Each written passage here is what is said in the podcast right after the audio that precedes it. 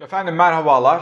Erdoğan'ın sosyal medyada dolaşan çok meşhur bir videosu var. Böyle ekonomik alanda meydan okurken diyor ki hani dolar 10 TL'nin üstüne çıkacaktı? Hani enflasyon %30'un üstüne fırlayacaktı? Hani hazinemiz iflas edecekti? Bunların hiçbiri oldu mu? Bunların hepsi kat be kat oldu. Ama bilimle, öngörüyle, akademisyenle, uzmanla dalga geçen, diplomasız, entelektüel bilgiden nefret eden tüm AKP'li aktörler gibi Erdoğan da çıktı. Elinde yakaladığı biraz kara parayla, biraz anlayamadığımız yatırım oyunlarıyla, elde ettiği rakamlarla tüm bilim dünyasıyla, uzmanlarla dalga geçti.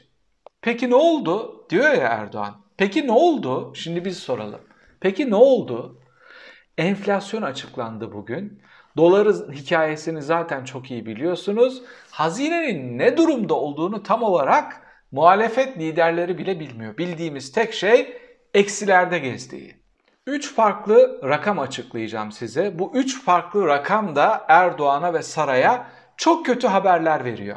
Enflasyon oranları, sefalet endeksi, dış ticaret açığı tüm bu rakamlar ve bu rakamların yakın gelecekte siyaseti nasıl etkileyeceğini özetliyorum.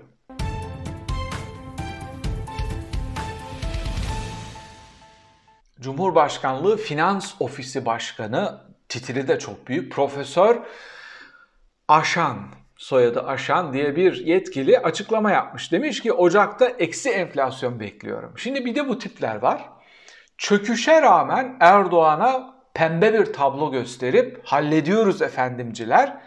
Şimdi şunu söylemeyeceğim işte Erdoğan'ı kör eden bunlar değil. Erdoğan bunları tercih ediyor.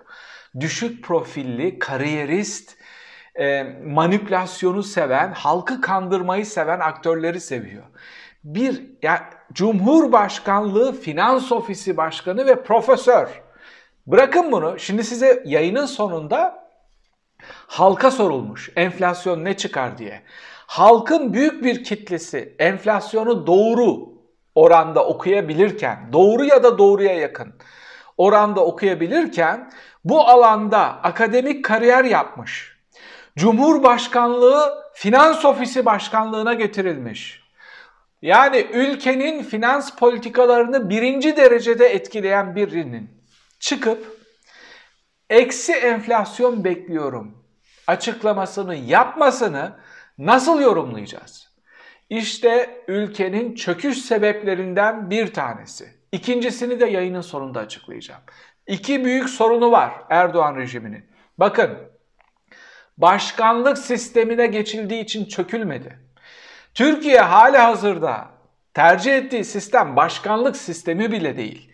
Denge denetim yok, senatosu yok, işte özgür bir medyası ve yargısı yok, yok oğlu yok. Onu bir tarafa koyun. Dünyanın en muhteşem siyasal sistemini ve teorilerini getirseniz bu liyakatsız, çapsız, tek adam rejimine hizmet etmek dışında hiçbir önceliği olmayan, kendi kariyer planının dışında hiçbir önceliği olmayan finans profesörü olmuş olmasına rağmen halk kadar finansal dengeleri ölçemeyen, öngöremeyen liyakatsizlik sizi buraya getirdi. İkincisi de hukuksuzluk. O hukuksuzluğun ne anlama geldiğini de rakamlardan sonra açıklayacağım. Üreticinin son 12 ayda aramalı fiyat artışı %6, enerji maliyeti %142 artmış. Bu rakamlara rağmen işte Cumhurbaşkanlığının en yetkili finans danışmanlarının çıkıp eksi enflasyon bekliyorum demesi ne hiçbir şekilde hiçbir mantıki veriyle ya da felsefeyle izah edemeyiz. Peki gelelim enflasyon rakamlarına. Enflasyon nasıl açıklandı? Biliyorsunuz TÜİK başkanı istifa etti ve yeni bir başkan geldi. Taze başkanın açıkladığı enflasyon oranı 48.69. İTO'nun açıkladığı 50.91. İTO o kadar cesaret edebilmiş. İstanbul Ticaret Odası %2 üstüne koyabilmiş. O da muhafazakar AKP'lilerin elinde. En akın Bağımsız akademisyenlerin ölçtüğü enflasyon ise benim verdiğim enerji fiyatlarına ve aramalı fiyat artışlarına paralel bir şekilde bir rakam açıklamışlar ve inanılmaz bir rakam açıklamışlar. %114.87. Hiper enflasyona doğru koşar adım giden Erdoğan hala çıkmış dövizin köpüğünü aldık, enflasyonunkini de alacağız muhabbeti yapıp dünyanın en güçlü 10 ekonomisi arasına gireceğiz e, söyleminde bulunabiliyor. %114. Bu ne anlama geliyor? Bu şu anlama geliyor. Asgari ücretliye verilen ve henüz bu ay eline geçecek ya da geçmiş olan zammın tamamı gitmiş oldu. Yani hiçbir zam alamadan, hiçbir zam neye göre ölçüyoruz bunu? Paranın satın alma gücüne göre. Paranın satın alma gücüne göre yani zamdan önce diyelim ki asgari ücretle 100 yumurta alabiliyordun atıyorum.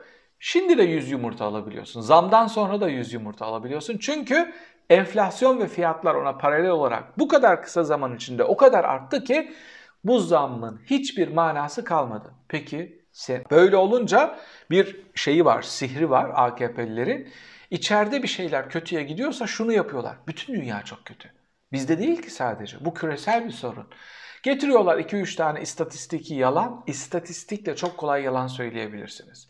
Mesela şöyle diyelim. Pazartesi ve salı günleri saat 4 ile bilmem kaç arasında fiyat oranı böyle bir kısıtlama getirerek bakın gördünüz mü bizdeki aynı oranlar çıkıyor diyebilirsiniz. Yani istatistiki girdilerle oynayıp tabloyu halka istediğiniz gibi gösterebilirsiniz. Ben öyle yapmayacağım. Ben size çok geniş bir istatistik vereceğim. Son 10 yıldan bahsedeceğim.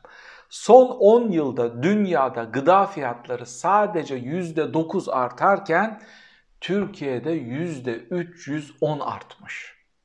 Bunun üstüne söylenebilecek hiçbir şey yok. Evet, onlarda da artmış. Bakın yalan söylemiyorum. Tüm dünyada gıda fiyatları artıyor. Yalan mı bu? Değil. Onlarda %9, Türkiye'de %310. Bu ne demek?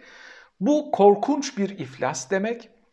Sefalet endeksi diye bir şey var. Sefalet endeksi. Yani işsizlik artı enflasyonu topluyorsun.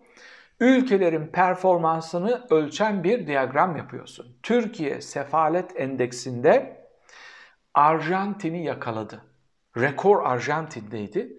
Arjantin'i yakaladı. Niye Arjantin'i yakaladı?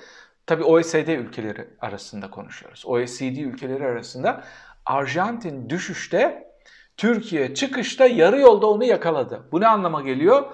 İvmeler bu şekilde devam ederse önümüzdeki ay açıklanacak OECD ülkeleri arasındaki en sefil ekonomi sarayın ekonomisi olmuş olacak. Sefalet endeksinde de birinciliği kimselere kaptırmadık sefalet endeksinin nasıl yapılacağını sizden öğrenecek değiliz diyebilir mesela Erdoğan bu rakamlar üstünde. Ya da finans danışmanı ona daha çok yakışır.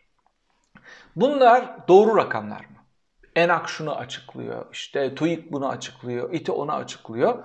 Ben, ama ben size reel ekonomiyle, reel ekonomi enerji artışları, ara, işte maliyet artışlarıyla birlikte hangisi daha doğruyu söyleyebilirin fotoğrafını da çizmeye çalışıyorum. Şimdi neyi hesap etmişlerdi? Size hangi hikayeyi anlatmışlardı? Çin gibi olacağız. İşte kur yüksek olacak ama içeride maaşlar düşük olacak. Onun için ihracatımız patlayacak ve büyük paralar kazanacağız. Peki ihracatın artarken ilk sorulan soru nedir biliyor musunuz? İthalatın ne oldu? Yani ihracatın artarken ithalatı durdurabilmiş ya da aşağıya çekebilmişsen bu büyük bir başarı. Ama öyle olmamış. Türkiye dış ticaret açığında yani ihracatı artmış ama ithalatı çok daha fazla arttığı için dış ticaret açığında da rekora doğru gidiyor.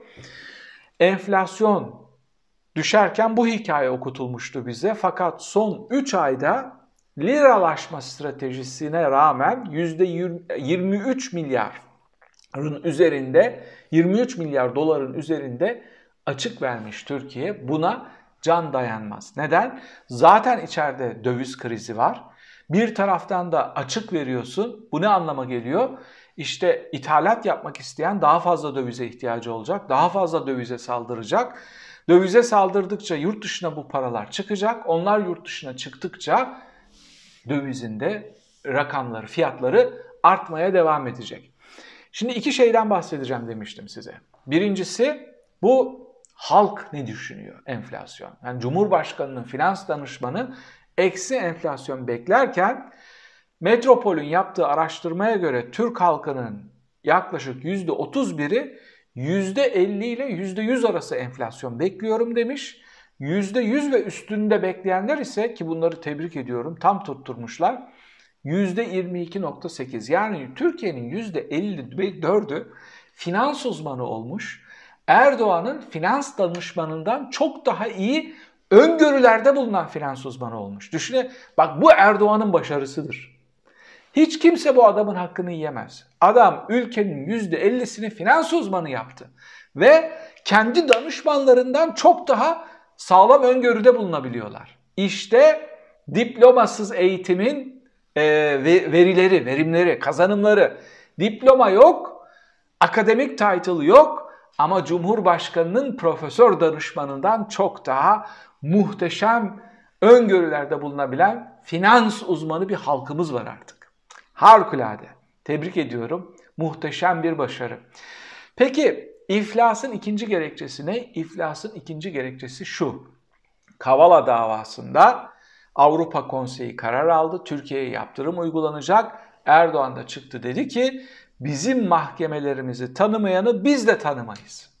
Sizin mahkemeleriniz yok. Sen varsın. Hele bu tür kilit davalarda bu hamleleri yapabilen bir kişi var Türkiye'de. Bu kararları alabilen bir kişi var. Herkes bunu bildiği için, bağımsız yargı olmadığını bildiği için Türkiye iflas ediyor.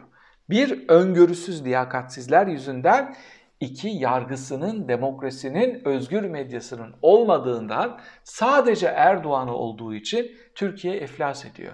Şimdi eğer buna razıysanız alın Erdoğan'ı koyun ekmeğin arasına, onun aşkını, sevgisini yiyin. Ama yiyebileceğinizi zannetmiyorum. Rakamlar çok kötü ve ona olan aşkınızda devam ettiğiniz sürece o da bunu kötüye kullanacak, dünyaya meydan okumaya devam edecek. Bugün enteresan bir gelişme oldu. Enteresan değil, çirkin bir gelişme oldu.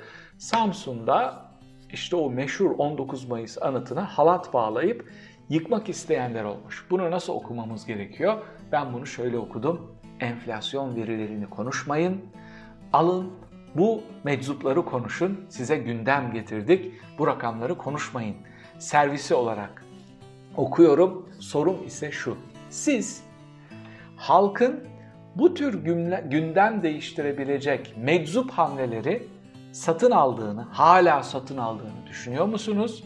Yoksa faturalar, açlık, enflasyon ve belki de sefalet endeksinde rekora konuşan reisin performansı hala bir numaralı gündem maddesi mi? Bunları yorum köşesinde tartışabiliriz. Bir sonraki videoda tekrar birlikte olmak üzere efendim. Hoşçakalın.